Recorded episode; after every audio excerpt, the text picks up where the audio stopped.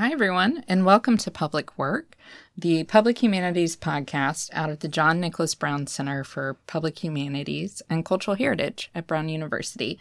My name is Amelia Golcheski. And my name is Jim McGrath. Amelia, who are we talking to today? Today, we're hearing from Julian Saporiti and Erin Aoyama, two PhD students in the American Studies program here at Brown, who run the No No Boy Project.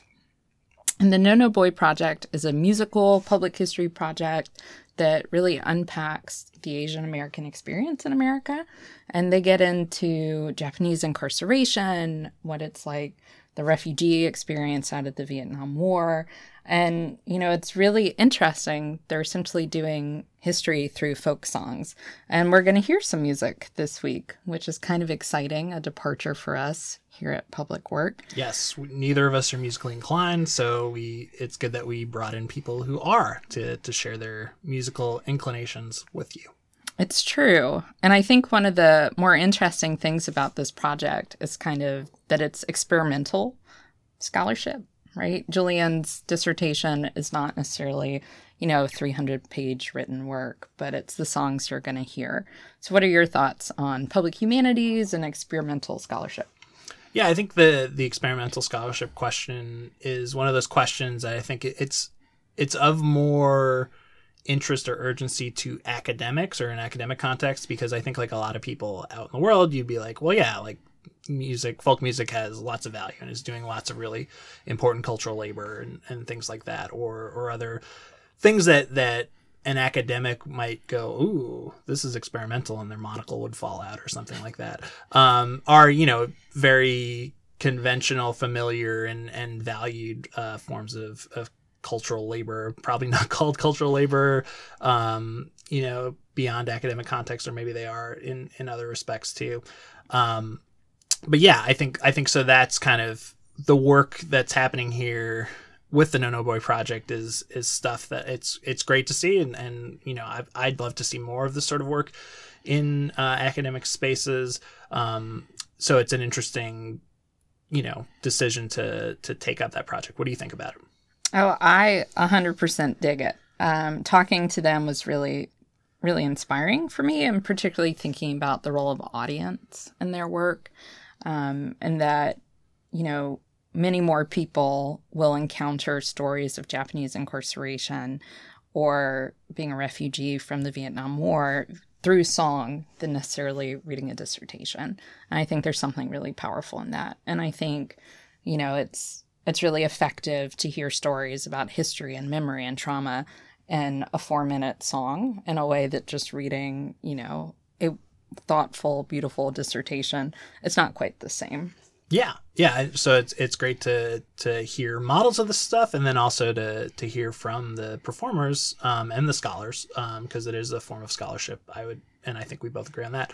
Um, talk about like why what led them to down this route, and there's also an interesting connection back to um, the guests from our last episode, uh, Providence's Chinatown, uh, No No Boy did perform as part of the public programming around the Providence's Chinatown initiative. So it's it's cool to see two really um, exemplary and innovative projects also like acknowledging each other and working together there at the Brown University level.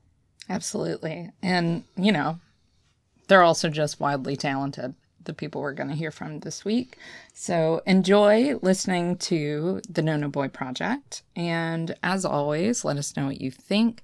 Send us a tweet on the Twitter at Public Work Pod or email us at publicworkpodcast at gmail.com. Yeah, and enjoy this episode. Enjoy the music, uh, and be thankful that the music is not coming from myself and Amelia. Um, maybe we can have a, a, special bonus episode if we if we get a, a certain level of, of, funding or something, where we both perform um, some sort of musical project.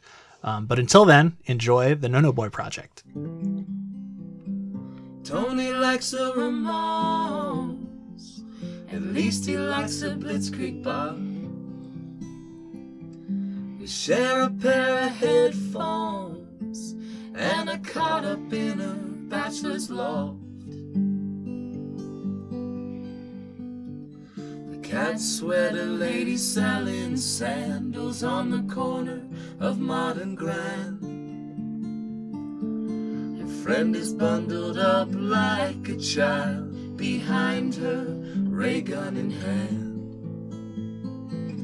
The fishmongers down on Henry perfume themselves with cigarette smoke. Now I'll head down to Catherine Street to find Tony Ramone. Okay, so we're here with No No Boy, which is a multimedia um, public history musical project. Um, thank you for coming, Julian and Erin. I guess my first question is how did this project begin? Hmm. Um, I think you would go back to maybe winter of just after the election um, with the Trump stuff, which I'm sure you remember. Um, No, I totally forgot. you're one of the I, I went yeah. I went asleep and yeah, slept sure. through it all. Fair, fair enough. Um, yeah, so I was a graduate student, um, starting my second year in the ethnomusicology program at Brown. I was doing this really wonderful project where I was studying street musicians and traveling to Europe and just spending summers playing in the most beautiful cities in the world and getting to know all the people who populated these squares and uh, very romantic life for a grad student. And then the election happened, and I had this little project tucked away um, that I'd been working on about jazz bands which formed in Japanese incarceration camps during World War II. And that project just sort of screamed relevancy, in part because um, I think it was one of Trump's aides actually used that as a precedent for the Muslim ban, um, saying, you know, it's worked before and, and it could work again. And that kind of invigorated me. I think a lot of us were very upset and in disbelief. And, and so I kind of just had a come to Jesus moment where I wanted to do a more, I don't know, politically relevant project. And so I kind of dug into these oral histories I'd collected about um, folks who had been in these Japanese incarceration uh, or internment camps, as they're more popularly referred to. And I was home over winter break, and I was literally sitting down at my mom's table, and she was cooking uh, Vietnamese food in the kitchen.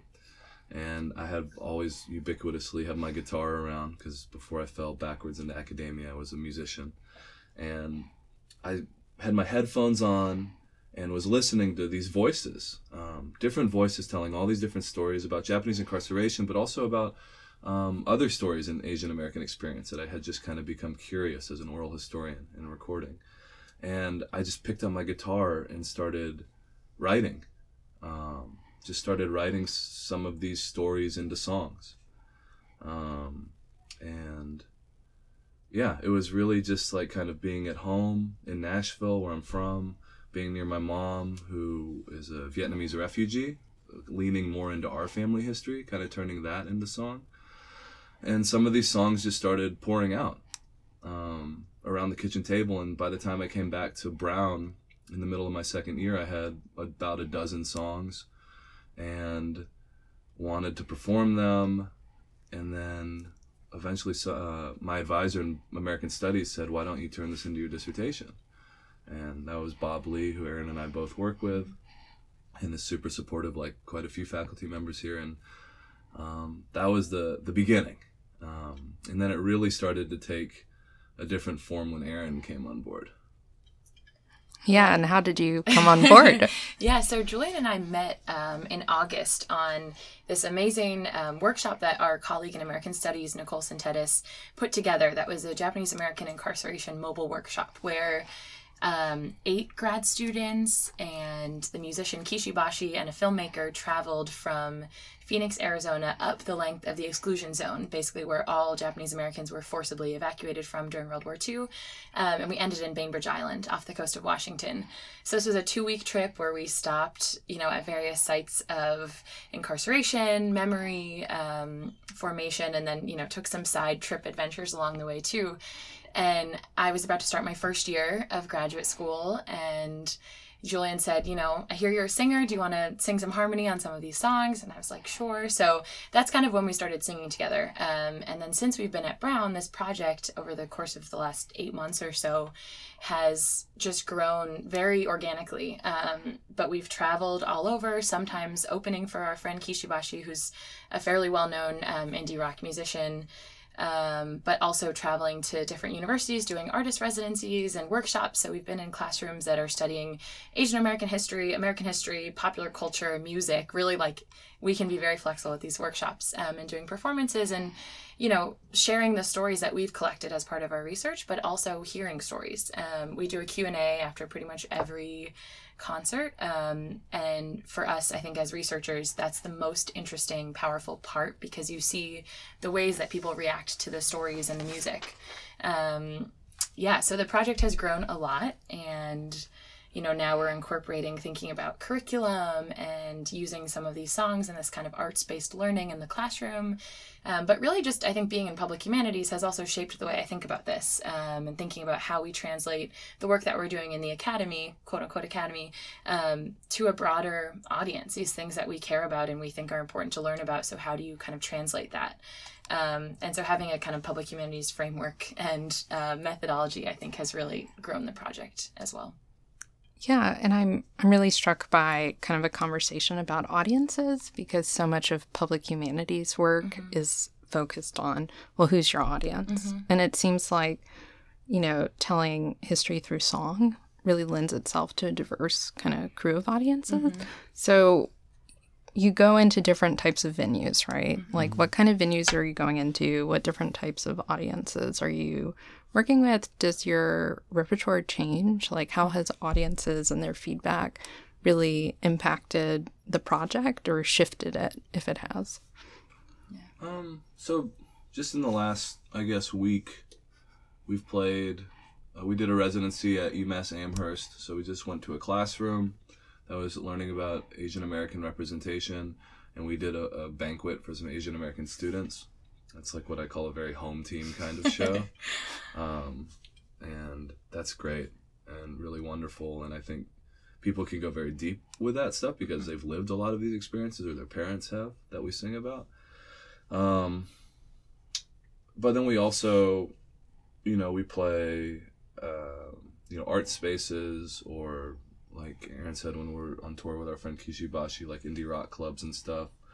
And then also, just I think one of the most impactful gigs that we've played was down in Selma at um, this sort of civil rights center mm-hmm. that my friend uh, works at.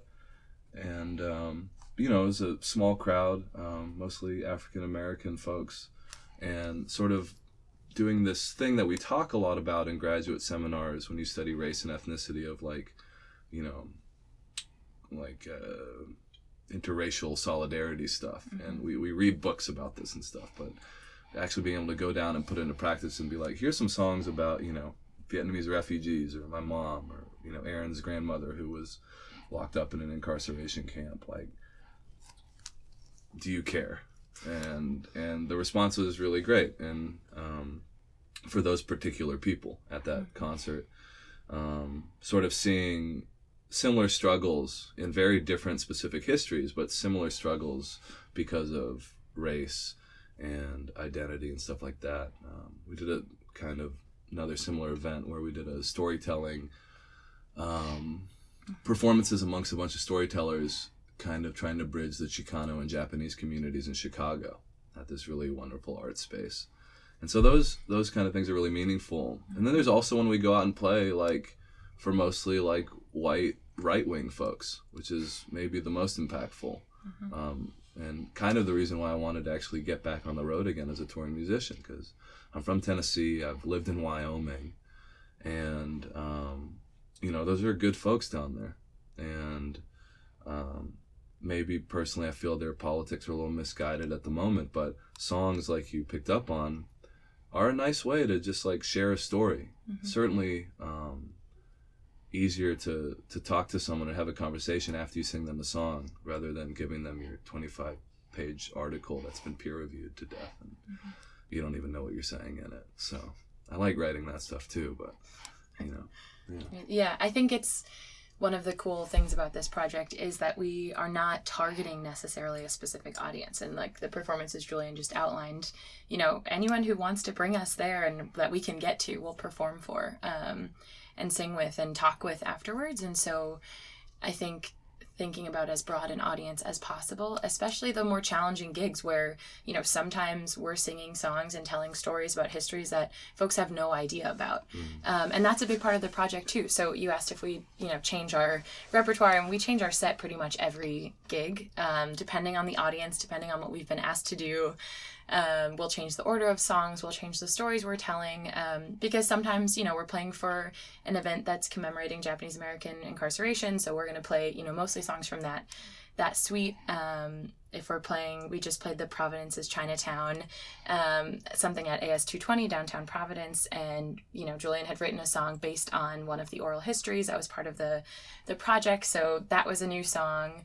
Um, so really it changes you know constantly. It's like this constant defense of, of our research and our project which is great. Um, and it's a way of really seeing you know how as julian was saying these concepts and these theories play out um, to different audiences um, which you know means a lot and is challenging in its own way. In terms of what the audience kind of gives back is um, sometimes it's very specific stories Mm-hmm. that then kind of continue on in this sort of rolling project where songs will be written about interactions that we have or they'll recontextualize some of the work that we do and we'll tell the stories that people have told us Mm-hmm. um, i remember being down in georgia earlier this year and a kid um, who, whose whose mom is uh, not documented from Mexico and living in San Diego.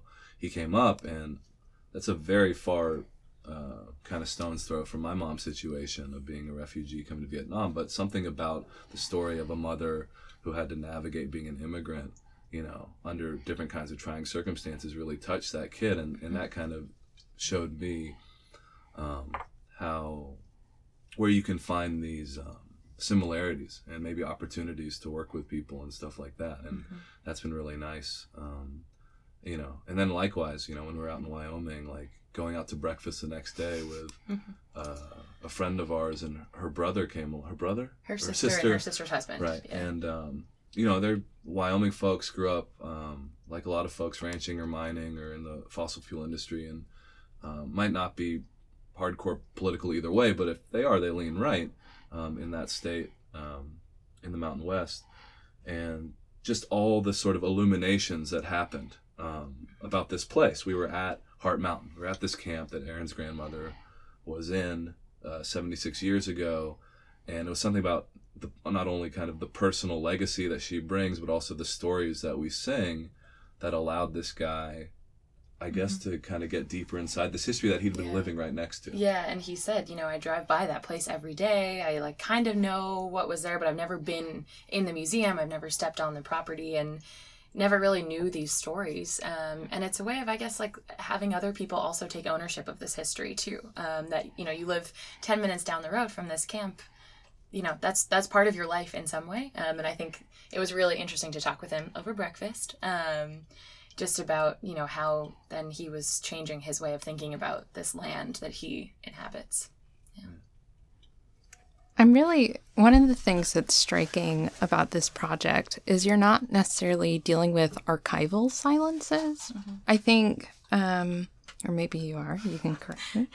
Um, but instead, you're um, perhaps trying to reinvigorate humanity or re um, reinserting humanity in a story that when I learned about Japanese incarceration in, you know, 11th grade AP US history, it was a sentence and you keep going, um, which is horrible. Um, but what I think is so effective about doing this through music is not you're not necessarily naming people, but you're giving people a relational um, a way of getting into this history, right? Like everyone has a parent, everybody has a loved one, uh, which I think is really interesting. So, how do you navigate kind of your archival research, your oral history, but also your family legacies in this? Is there kind of a process for bringing in personal stories or stories of people in the audience?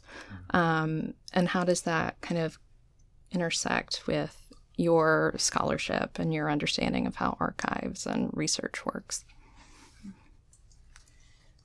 I think there's a lot of ways to answer that question, so I'm trying to think in my head. Um, I think we are dealing with archival silences in a sense, in that, you know, one of the songs that we sing, we like to start off with this newspaper article about an Issei, so a first generation immigrant to the United States from Japan, bachelor man in his 60s who one day walking back into camp in Colorado. He was at Amache. Um, he walked out into the desert carrying a rope and he hung himself.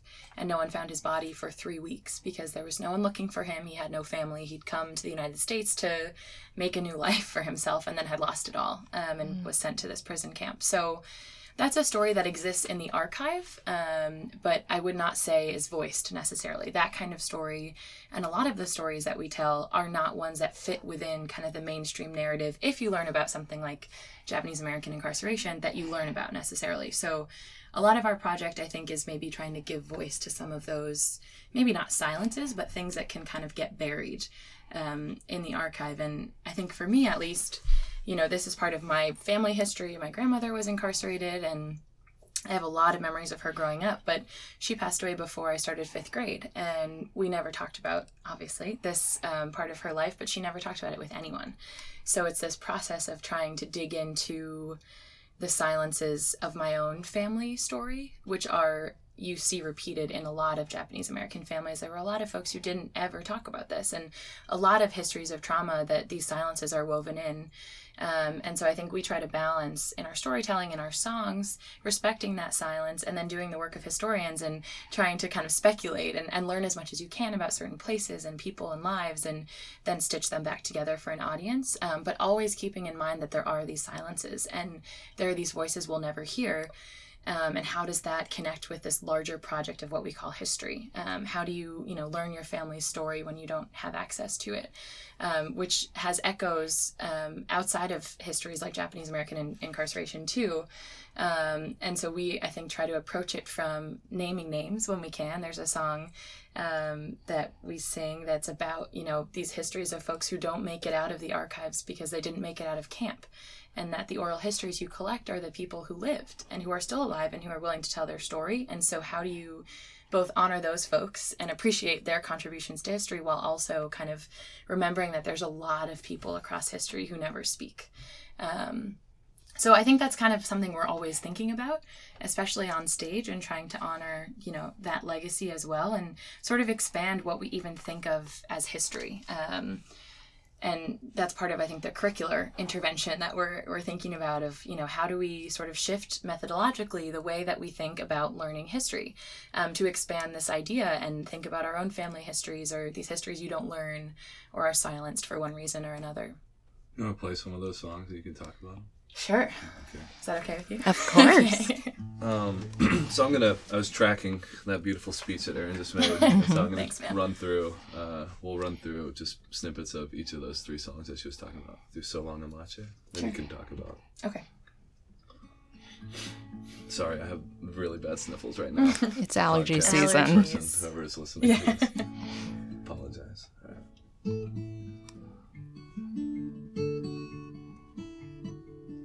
Just go into it. So long, Amache, I couldn't spare you a dream. But when I looked back from my trailway seat, I dreamt of fire and kerosene. And so long, Amache. Goodbye, Granada town. Take me west on US 50. Hell, take me north or east or south. The second week of July, I gave a finger to the scouts as they marched on by in the summer parade. I thought of laying Uncle Sam flat out. So long, so long, Amache. So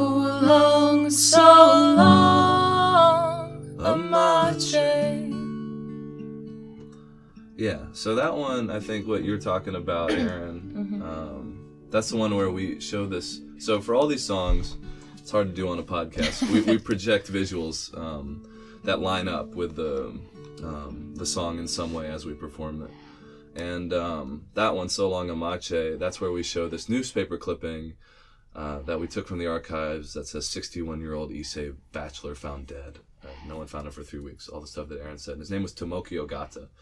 Um, and that's kind of how we preface that because the song is very bitter, right? I mean, it's it's a very bitter song. Um, it's imagining not the transformative, uh, patriotic narrative that we hear a lot about Japanese incarceration, because there was this amazing heroic troop, uh, combat unit of soldiers called the 442nd, who were the most decorated in all of World War II for their size. Um, and that's that's really the legacy um, that gets passed down. as a legacy in your family. Yep. Um, and so there are scales to balance in some way, at least from a songwriting perspective. Yeah.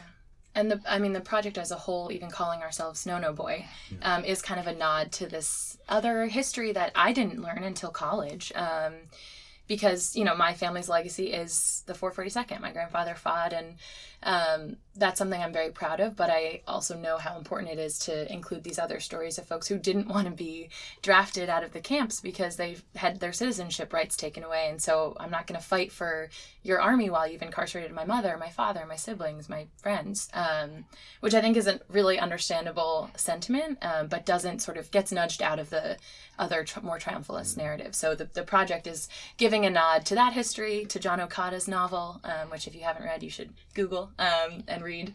But yeah, trying to also you know spell out the the complicatedness of having this sort of triumphalist recovery narrative next to this bitterness um, and the suicides, the deaths, the the folks who didn't make it out. You know that the music allows us to put those things next to each other without having to give you know here's the one narrative to take out of it. It's like all of these things existed at the same time, and make of that what you will, what you can. And the thing is, like, while Tomoki's body was hanging grotesquely, right, um, and just rotting for three weeks along the Arkansas River in southeastern Colorado, um, this place that I went to last summer, sort of as like my own pilgrimage to walk this same ground and sort of try to understand what this land still has to, to tell us. Um, you know, while that's happening, there are dances. There are jazz bands that are being formed by idiot musicians like myself who, when they're told carry two suitcases, they decide to bring a guitar or a trumpet um, instead of clothing. I can ver- I can very much relate to that. Um, and they put on dances. Uh, girls' social clubs make uh, crepe paper streamers to hang in these awful mess halls, these uninsulated barracks. Um, they sprinkle cream of wheat on the floor so they can dance around and jitterbug, and, and, and the band plays, and maybe they're good and maybe they're not, but they can keep a beat. and these teenagers can do something, right? And they can survive in this way. And all the while, you know, that happiness is being found in a very triumphant way. But Tomoki Ogata is hanging. And um, so Erin mentioned, uh, uh, was alluding to another song that we'll play. It's called Two Candles in the Dark. And I'll let her talk about it. Don't it feel like a movie? Teaching this girl how to waltz. Left feet she might have three, but she sure feels nice in my arms. Old folks singing old song, playing the agreed upon key. My eyes are stuck on her. Her eyes don't leave her feet. All this girl, no class ring. Maybe this is more than a lock. Brown boots, a dirt floor. We're dancing like two candles in the dark. Yeah, so that song is one of my favorites. Um, but it's about this place at Heart Mountain, which was the camp out in Wyoming where my grandmother was incarcerated. Um, it's about the root cellar out there that was built by the Japanese Americans who were incarcerated there. It's it was huge, like the size of a football field, um, and there are photos in the archive of trucks going in and out with produce and things like that. Um, And it was also this space where, you know, teenagers would sneak out around the barbed wire if they could and hang out there away from their parents and from kind of the life that was in camp. Um, and it's it's an interesting place. It still exists. Um, Julian and I were out there in October, and it's falling apart. It's you know the roof is caved in. There's an old car down there. Lots of beer cans because teenagers kept going back there, um, even after the camp closed. Local teenagers. Um, it's very unsafe to be inside of, but of course we spent about three hours in this root cellar playing music, thinking about you know putting sound back into this space. And Julian thinks a lot about and talks a lot about the the sonic aspects of history that you kind of lose. Um, and so it was really meaningful to be there um, in this space where, you know, maybe my grandmother spent some time. She was 20 in the middle of college, maybe a little too old to be sneaking out. Um, but still, this kind of space of maybe resistance or finding happiness in, in a really dark time. Um, and it's, you know, it's complicated to go back to these places where I know there's kind of family history there, and, and I'm walking the same ground that at some point Gra, which is what we called my grandmother, was walking, and you know under very different circumstances, and I don't feel overly sad. I don't feel you know overly emotional, um, but still you know as as a historian, um, aspirationally at least, I think it's really important to walk that that land and those spaces and and see what's left there see what kind of memory has been created um, so this song to me is kind of a tribute to that memory to those teenagers who found some light in what was otherwise a very dark sad time i think Yeah, and I think once again it's this when when thinking about how as a historian or a scholar um, you want to tell a story. Um, you know, for me, my natural default mode is to sing and to be a songwriter. Like I said, that was I was just in, a kid in a band for like a decade. That's how I made my living, um, and that's what's natural to me. And it's also this way to investigate um, the archives, um, family stories, stories we hear, stories we take from the places we go to, in a way that provides a mode of analysis I can't reach as an essay writer. Um, I think, obviously, this isn't something I would recommend for all historians to make really shitty albums or anything like that. Um, but there are maybe what I would recommend is you know bring more artists into the academy and let us also encourage those with artistic uh, tendencies, um, capabilities to to think about how why does a dissertation have to look this way. Um, play one more song about the Japanese incarceration um, that Erin alluded to, and it's definitely like our heaviest song of the set, but it is a song that does list names, and the the project of the song is to think about the project of history itself. Um, and it's called Only What You Can Carry, which was the refrain that the Japanese were given bring only what you can carry to camp. And it sort of takes that and recontextualizes it as the refrain in this song to make us think about what do we carry as a society, as maybe historians, but, you know, as family members um, or as people who um, all have a right to remember um, if they so choose. We'll start at the second verse. Um, and uh, yeah, and this is once again kind of really specifically thinking about. You ask how this project kind of continually changes stuff. After meeting Erin and talking to her about her grandfather's legacy and how that informed her family's history and how they viewed the war, you know, this patriotism, this pride of the military. Um, that was something when I began to study the resistors of Japanese incarceration. I wanted a song and a verse to place these people side by side, having no lack of respect for either but this thing that's very hard if you're trying to make an argument in an essay to, to bring about. Um, you have to kind of focus on, on one line, one narrative. Um, but in a song, you can use lyrics to juxtapose and smash things right up against each other. So start from the second verse um, of Only What You Can Carry. I was talking to my friend Erin Aoyama about her granddad's purple heart. Catching a bullet, proving some metal, and saving our world from falling apart. Then my ears caught the roar of a thousand men or more marching with the Hoshidan. I sang those Issei songs you don't hear anymore. scraped from loyal American tongues, only what you can carry. Take only what you can carry. And I think of Frances Okasaki. When did her daughters realize she was gone? And I think about John Yoshida laying down on the railroad track to join his mom. But take only what you can carry. Only what you can carry. I would but ask you one question, simple and true. And there is no right answer I expect back from you.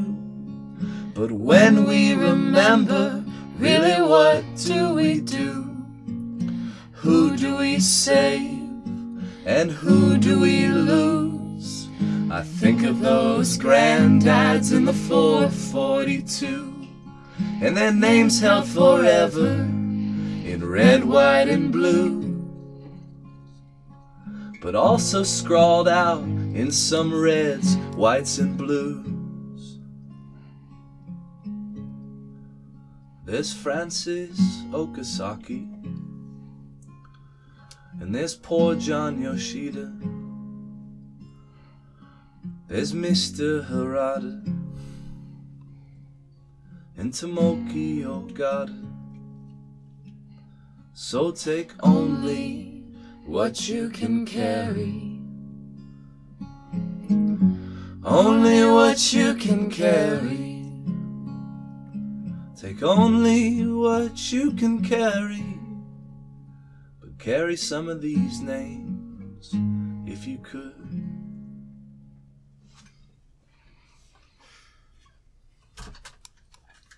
Thank you. What's that? I imagine that's a hard song to sing. Um, Yeah, we used to end with it. There was a string of shows where we played that song last, and then we realized that that was a little too much of a downer to end on. Um, and so now we have another song that we play right after it. But I think every night, I mean, you you sang most of it, Julian, but at least for me, it's sort of I'm very aware all of a sudden of being on a stage in front of people and kind of like the legacy that I'm carrying with me and and that we're you know singing about and also complicating and, and all of that. Um, so it can be a very emotional song, but I think every time we sing it, it's emotional to me for a different reason, um, which is interesting. Um, and I try to kind of jot down after each show, like, okay, what did that feel like? Um, Yeah, it was it was hard to write and sing.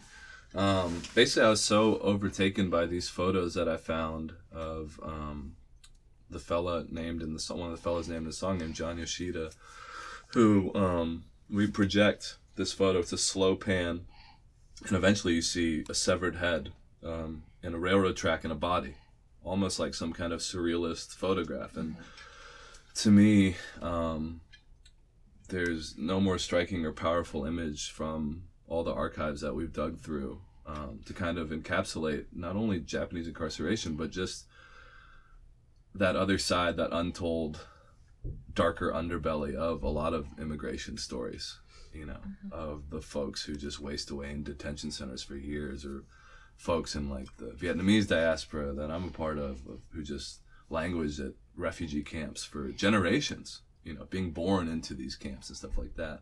And people who die, people who don't make it. And I never heard in all the books I read um, about Japanese incarceration, about these folks who just couldn't take it, but it makes a lot of sense. Like the idea that to be locked away, what is the what is the cost of this? And these were not death camps like the Nazis and stuff like that um, in Europe, but it was harsh enough on some of these people, like John Yoshida, who also just was like a quiet kid in his early 20s in Arkansas, one of the camps in Arkansas.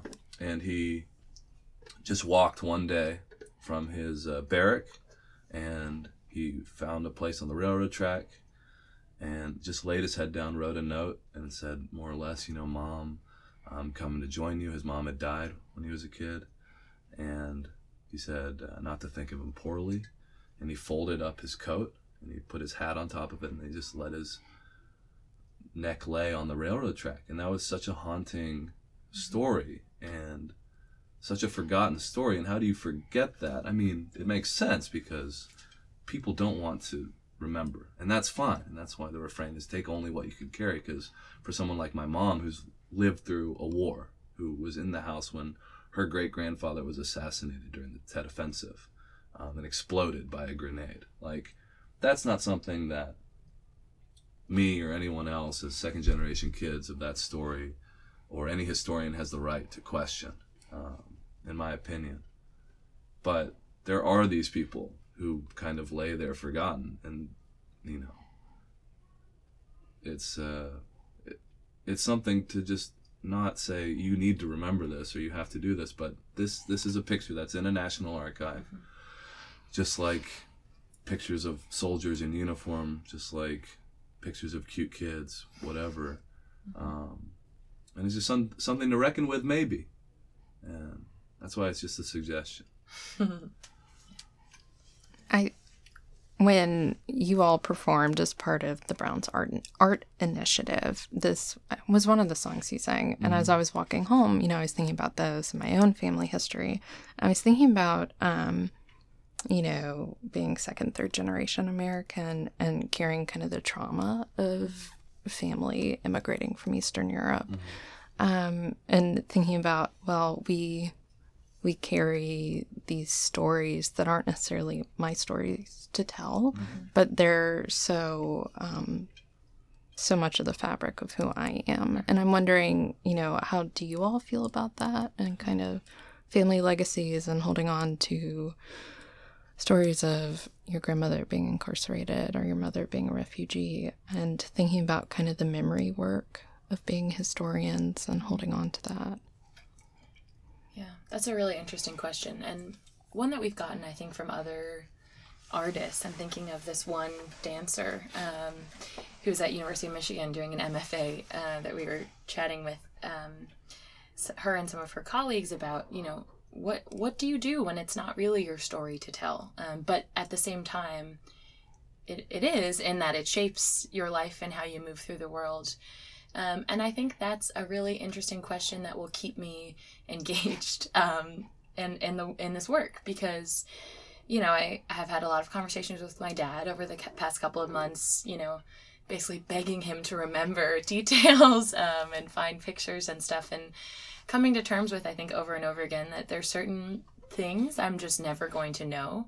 Um, and there are ways to sort of put band-aids on that or learn other people's stories um, but coming to terms with this silence in the past and you know certain stories that i do know and certain ways that i remember my grandmother or think about you know what's going to be important to me to teach or to you know have written down um, but that's one of the things about being able to sing and have music be part of this story is that you know it gives me another way to create some of these memories or, or process some of these memories um, and I think on like a very real level, also touring with this project has really introduced me to a broader Japanese American community, um, which has been really cool because I grew up in Connecticut. I knew my three siblings, my dad, my uncle, um, but that was kind of it. We didn't have a kind of community of other folks with shared experiences. So meeting other people around the country who are also half Japanese and sometimes who know their family stories, but sometimes who don't, has created this kind of community for me that I think is important in this idea of, of memory um, and remembering these histories of trauma.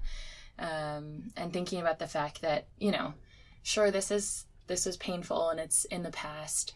Um, but my family's okay. And like the Japanese American community by and large is okay. But there are other communities that are right now still experiencing these kinds of traumas. And so then what is our responsibility? What is my responsibility to turn to those folks and help in some way or give of myself in some way? Um, and I think that's how I've been thinking about these stories of like, okay, this is important for me to know. It's important to teach about, but there is also, you know, a very real contemporary echo happening right now in a lot of different ways. And I think that's important um, to be active within as part of this kind of memory, if that makes sense. I think it makes sense. Very much. Um, yeah, Erin and I, you know, are very different people and come from very different backgrounds.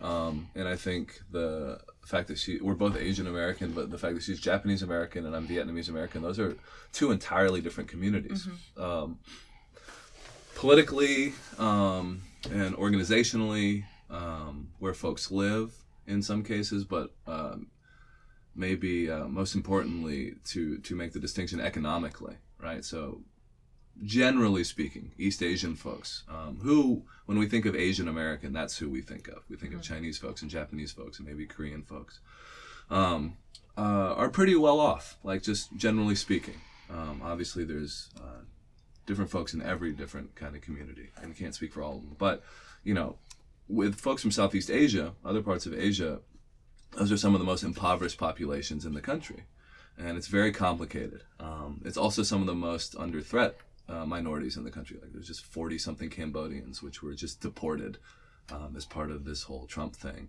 uh, back to Cambodia, having lived here their entire lives and stuff um, over paperwork and the complete dehumanization of stuff like that.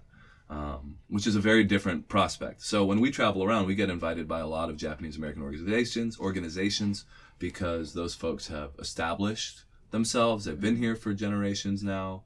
Um, when people immigrate, they are often um, what do you call it, like intellectuals or professionals. Um, they're not coming over as refugees, and so there's a head start kind of thing. So that's where a lot of people who will hire us to play or want us to do workshops, uh, we go. So we get to meet that community. We haven't done any work except for the Brown Vietnamese Student Association here, of like me engaging with that community.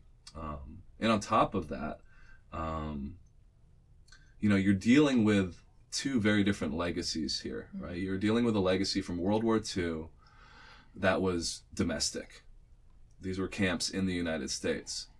Uh, my mom and the family that had to leave Vietnam, they're spread throughout the world, um, and the homeland is just really an imaginary, right? I mean, these are communities that still fly a Southern flag that was defeated decades ago, which is not unlike the community in the South that I come from. Um, definitely some differences, but holding on to memory in a really painful way. Um, and so it's a really interesting thing as we travel um, because we're not playing for a lot of Vietnamese audiences.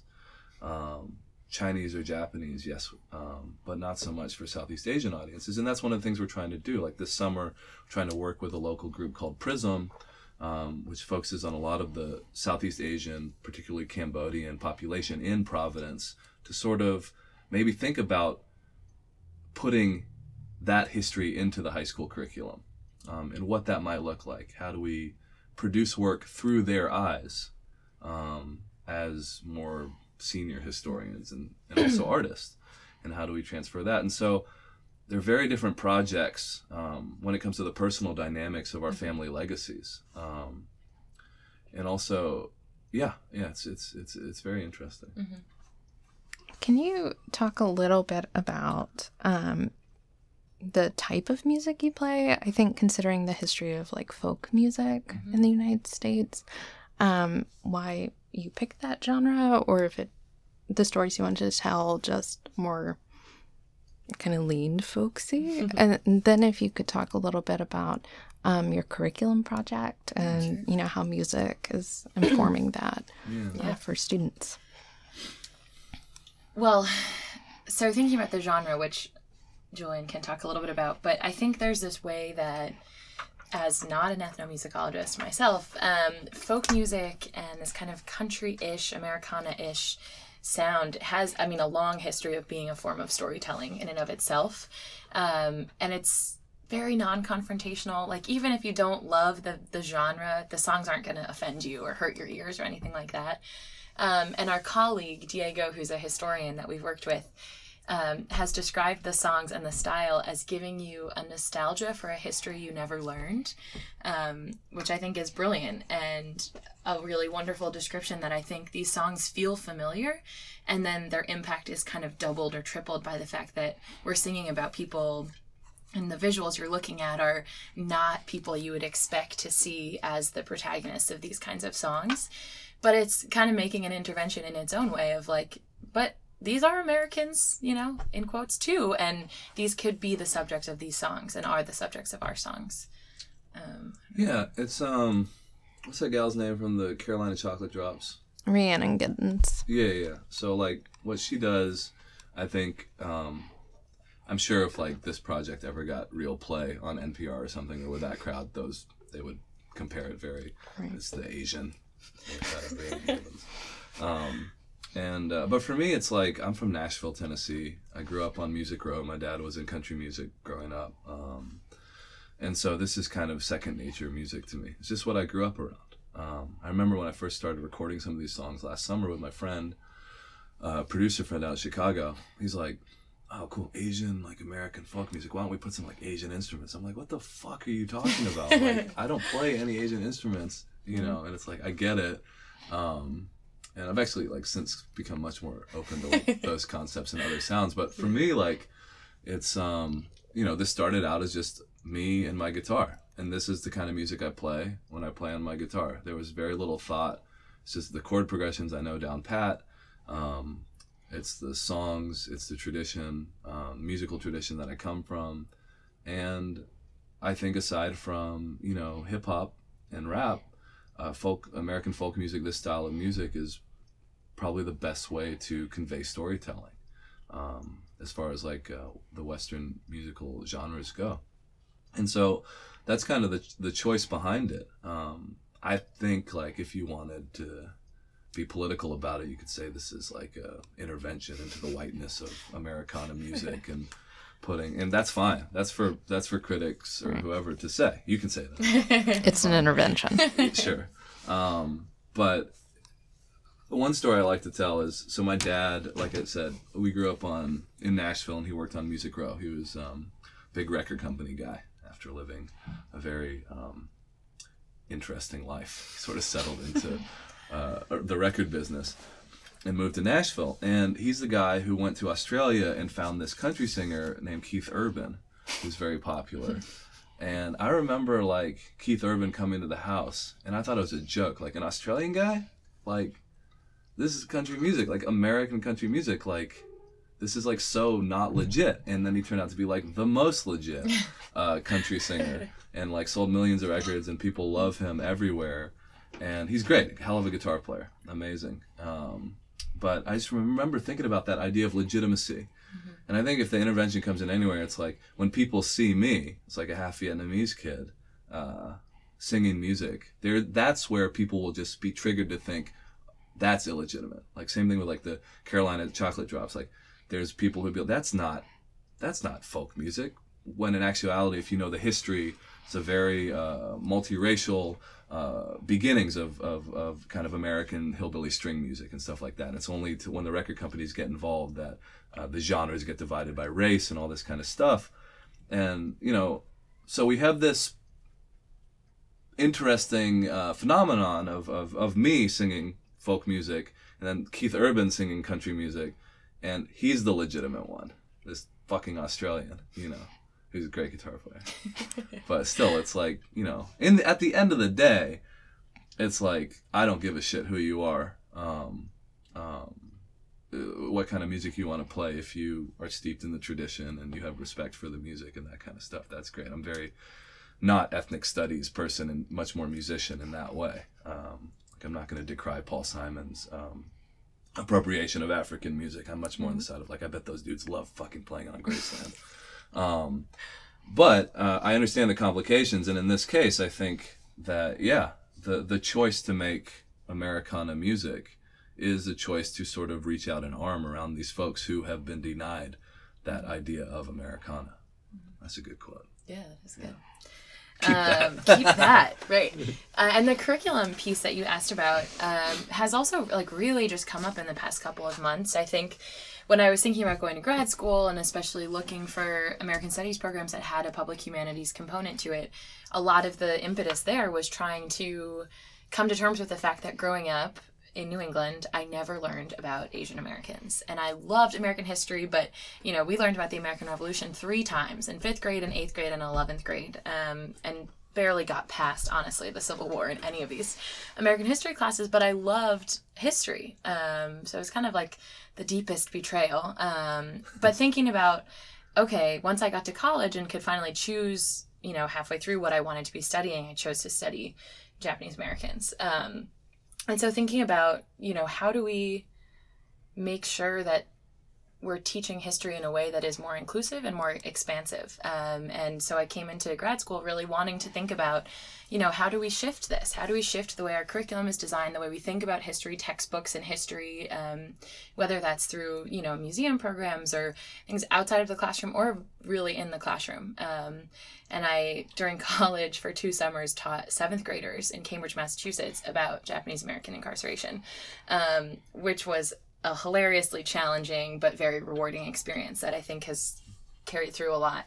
Um, and so, about a month and a half ago, two months ago at this point, we played for a conference for this organization called Facing History and Ourselves, um, which creates curriculum that's used in high school, sometimes middle school, um, social studies classes.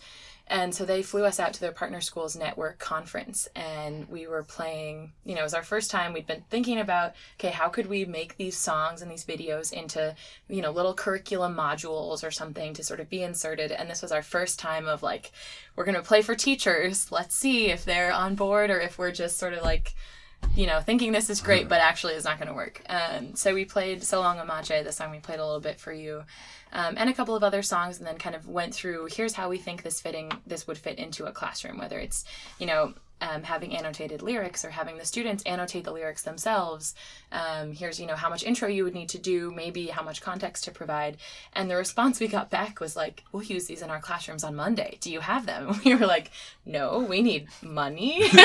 we want to make these videos and like, we want to make this for you. Um, but we need to do a lot of kind of research and, and thinking about, you know, we're really thinking about this as an intervention. Um, a methodological intervention into how we teach history. And so, you know, this summer, one of our projects is to kind of make what we could see as a, a curriculum model.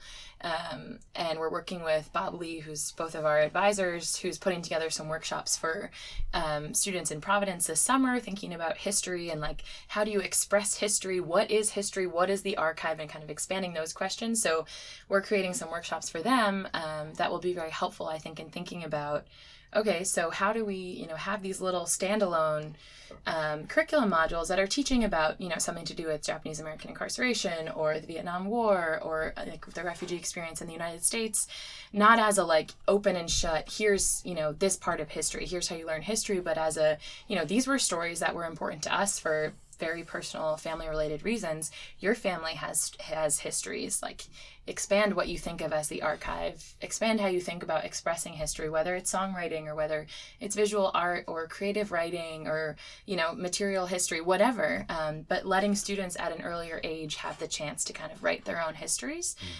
Is the dream um, with this project. And i think also just you know providing a little bit of extra material to to let qu- students have questions and ask questions and say like that's okay. What you're getting in your textbook is not everything. Um, there's a lot of other stories. And if you're curious like pursue that with the internet now. It's easy. Um, there's a lot of material out there. So we're still in the pretty early stages of that piece. Um, but i think for me and thinking about like professionally, you know, unless we get a huge record deal and, and a world famous anymore, musician. Okay, thank you, Julian. Um, but this is, you know, like this is where I see this project and the research really mattering um, and having a kind of lasting legacy beyond when we're touring in the fall and um, things like that. I on the subject of touring, mm-hmm. I gotta ask, like, how do you manage being graduate students and touring musicians? Everyone in the public humanities program is like, how? How does she do it? How yeah. do they do it? This semester has been an adventure, let me tell you. Um, but I think I've learned a lot about myself and like how quickly I can read a book. Um, so in that case, it's been good. And honestly, I have to say, Brown and American Studies and Public Humanities have been so supportive of this project in a way that made it really possible. I think because um, I'm still in coursework. Julian's teaching a class this semester. So I'm just neglecting my students. No, they they've been awesome. Um, but no, it's been you know I remember having a conversation at the beginning of this semester of like, okay, we'll do like this one big tour that we have in February, um, and then we'll just do stuff in Providence and stuff on the weekends and make it work. And I mean, we've pretty much managed that with some exceptions. Um, but it's been, I do think that my coursework and my time in the classroom has been much more meaningful to me. I'm sure it would have been meaningful anyway, but because of having this other piece of like seeing some of what we're talking about actually in practice and being able to share, you know, the research and the questions that I'm thinking about in the classroom with folks on the road. Um, so that's definitely been a good partnership. But in the fall, we are taking time off um, to be doing tour full time. Um, which I was just sharing with a professor. Like, I kind of see it as a research semester shoved in the middle of my two years of coursework um, because it's so tied in to what I think will be my dissertation, what actually is Julian's dissertation. Um, but no, it's it's really awesome to be at a place like Brown that you know is supportive of this kind of work and is allowing us to take the time we need to sort of really develop this project more fully. So we're starting at the end of September, um, really traveling across the country. So we have some dates the Japanese American National Museum in LA. We're doing an artist residency in New Mexico. We have a concert at um, Lincoln Center in New York City in November, and then along the way, a lot of different communities and places where we are where we will be playing. Um, Yeah, the Yeah. more fun stuff for me is like the museum stuff and the cultural center and the university stuff is awesome, and every show is um, great. Um, but I think the most interesting things for me are when we get to the Midwest and the Mountain West. Um, like we're gonna organize a little tour around Wyoming, where Heart Mountain was, um, or is, and uh, go to just very small towns and just play free shows at high schools. Just try to sponsor that some way. Um, you know, get money from the university to do a workshop, and then kind of spread that out throughout the state um, to these real, I mean, really small towns, 500 people. yeah, because that's a conversation that should be had. Um, because you know, I mean, you can think about it politically. It's like if someone hears a song like this, they might be a little bit more offended when Trump spouts off about immigrants and refugees if they see like people who have lived through had families who lived through these legacies and stuff like that it's like oh those people are very nice.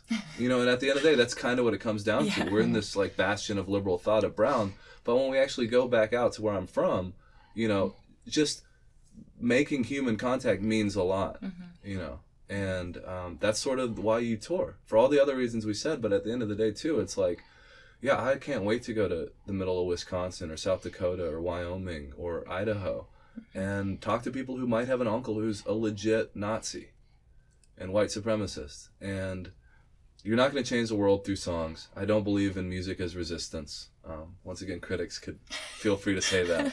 But i do think that you know you got to do something. And for us we're researchers and we're singers and we have legs and cars that will hopefully hold up. We'll see about Um, you know just try to scrape together some funds to spread uh, what we're doing. Yeah. and um, yeah Yeah, we had a we did a show at the University of Southern Maine a couple weeks ago, and it was a tough show for us. We were also playing in like the basement of their student center, and so there was this place where you could get like chicken fingers and food in the back, and so in Order between yeah, in between songs it was like order nine, order ten. We're like your your food's ready.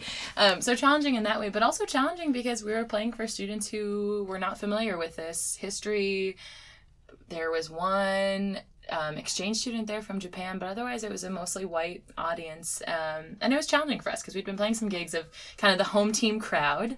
But afterwards, we had this conversation of like, but these are the gigs that we said we wanted to do. Like, these are the conversations that we said we wanted to have.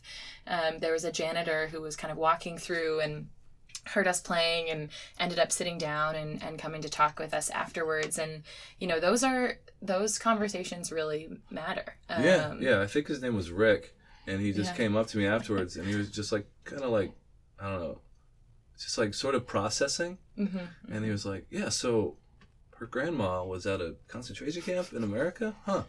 Yeah, so I just looked this up on my phone, and there was ten thousand people there that were sent to this like Americans who were sent to this camp, and I was like, yeah, it's pretty fucked up, huh? And uh, and just you kind of saw the process of like to make a dude at the University of Southern Maine on the custodial staff pull out his phone and Google or Wikipedia Japanese internment, that's like a win. Mhm. I mean, I don't know what more we want. Like, right it'd be nice to like think of myself as like uh you know a um, cultural front leftist in the 30s and 40s riding the rails like woody guthrie and singing folk songs that will change american history but at the end of the day it's like you do what you can, and this is what we can do. Yeah. And I I would echo that what Erin said that Brown is a place um, that's given us a, a long leash. Um, not not a not an there is still a leash there. we have to come back. I have to come back. I do have to turn in some sort of dissertation. Um, but yeah, it's uh, it's it's been good, and, and we'll see how the tour goes. It'll Mm-hmm. be uh, it'll be fun. It'll be some roughing it, but um, Yeah. yeah, Yeah. Maybe we'll ride some boxcars. Yeah. Okay. Well, folks, be on the lookout for No No Boy this summer and fall. Um, do you want to play one more song before I let you go? Yeah, Sure. yeah. Let's do uh, Little Saigon. Okay. Um, it'd be good to record the story. I always tell beforehand. So there was this. Um, when I was a kid, I was a, a a music writer, like an entertainment writer for the paper in Nashville called the Tennessean. Uh, sort of like that movie, Almost Famous, um, where I just go interview people at clubs, and was way too young to do that. and there's this really great songwriter that I um, was reviewing named Ron Sexsmith from Toronto beautiful songwriter, one of the best in North America. And uh, he had this song called Lebanon, Tennessee. And it's this song that makes you think Lebanon, Tennessee is the most beautiful place that's ever existed in the history of the world. Uh, when in fact, living very close to Lebanon, Tennessee, I could tell you that it was one of maybe the worst places um, at the time. Maybe it's kind of come up in a Middle Tennessee. Right? No, okay. Um, anyway, so I, I was talking to Ron, and I was like, Ron, how did you write this beautiful, like pastoral dreamy song about Lebanon, Tennessee, and he told me this, you know, expectedly beautiful story about how he was a bike messenger in Toronto, and he got a package that he had to live, had to deliver from Lebanon, Tennessee, and he said, "Wow, that just seems like a beautiful place to live." so he got a song out of it, and I was talking earlier about, you know, being part of this weird South Vietnamese uh, refugee community and how my, I took my mom back to Vietnam in 2013. That's the first time she had been back since 68. It's a long time to not be able to go back to the place you were born, but that's the severity of this war and this trauma and the actual politics behind it, right? To, to imagine having to escape and be glad about escaping your home is a paradoxical, really messed up thing. And, uh, so I kind of wrote this song. It's called Little Saigon. It was one of those songs around that kitchen table, uh, dining room table that I was talking about earlier that just kind of flowed out, just kind of smelling my mom's food. And it's sort of bittersweet. And it's just thinking about, you know, as like me and my brother, this is the only Vietnamese kids we knew in Nashville. And, you know, having not even a home within a community of refugees, but being kind of on an island uh, within that in Tennessee. It's kind of uh, kind of about that. It's called Little Saigon.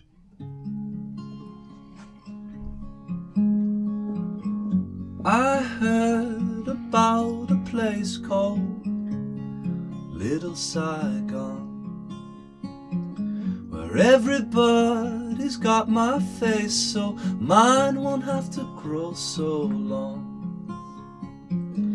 Palm trees, a terrace, cedar cafe Where I belong Oh, I think I'd like to go to this place, Little Saigon.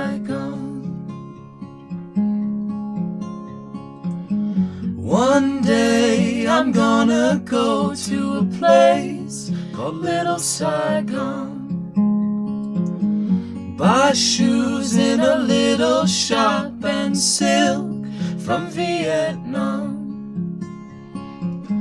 Take lessons on the Dan Bau and play an old folk song. Oh, I think I'd like to go to this place, Little Saigon.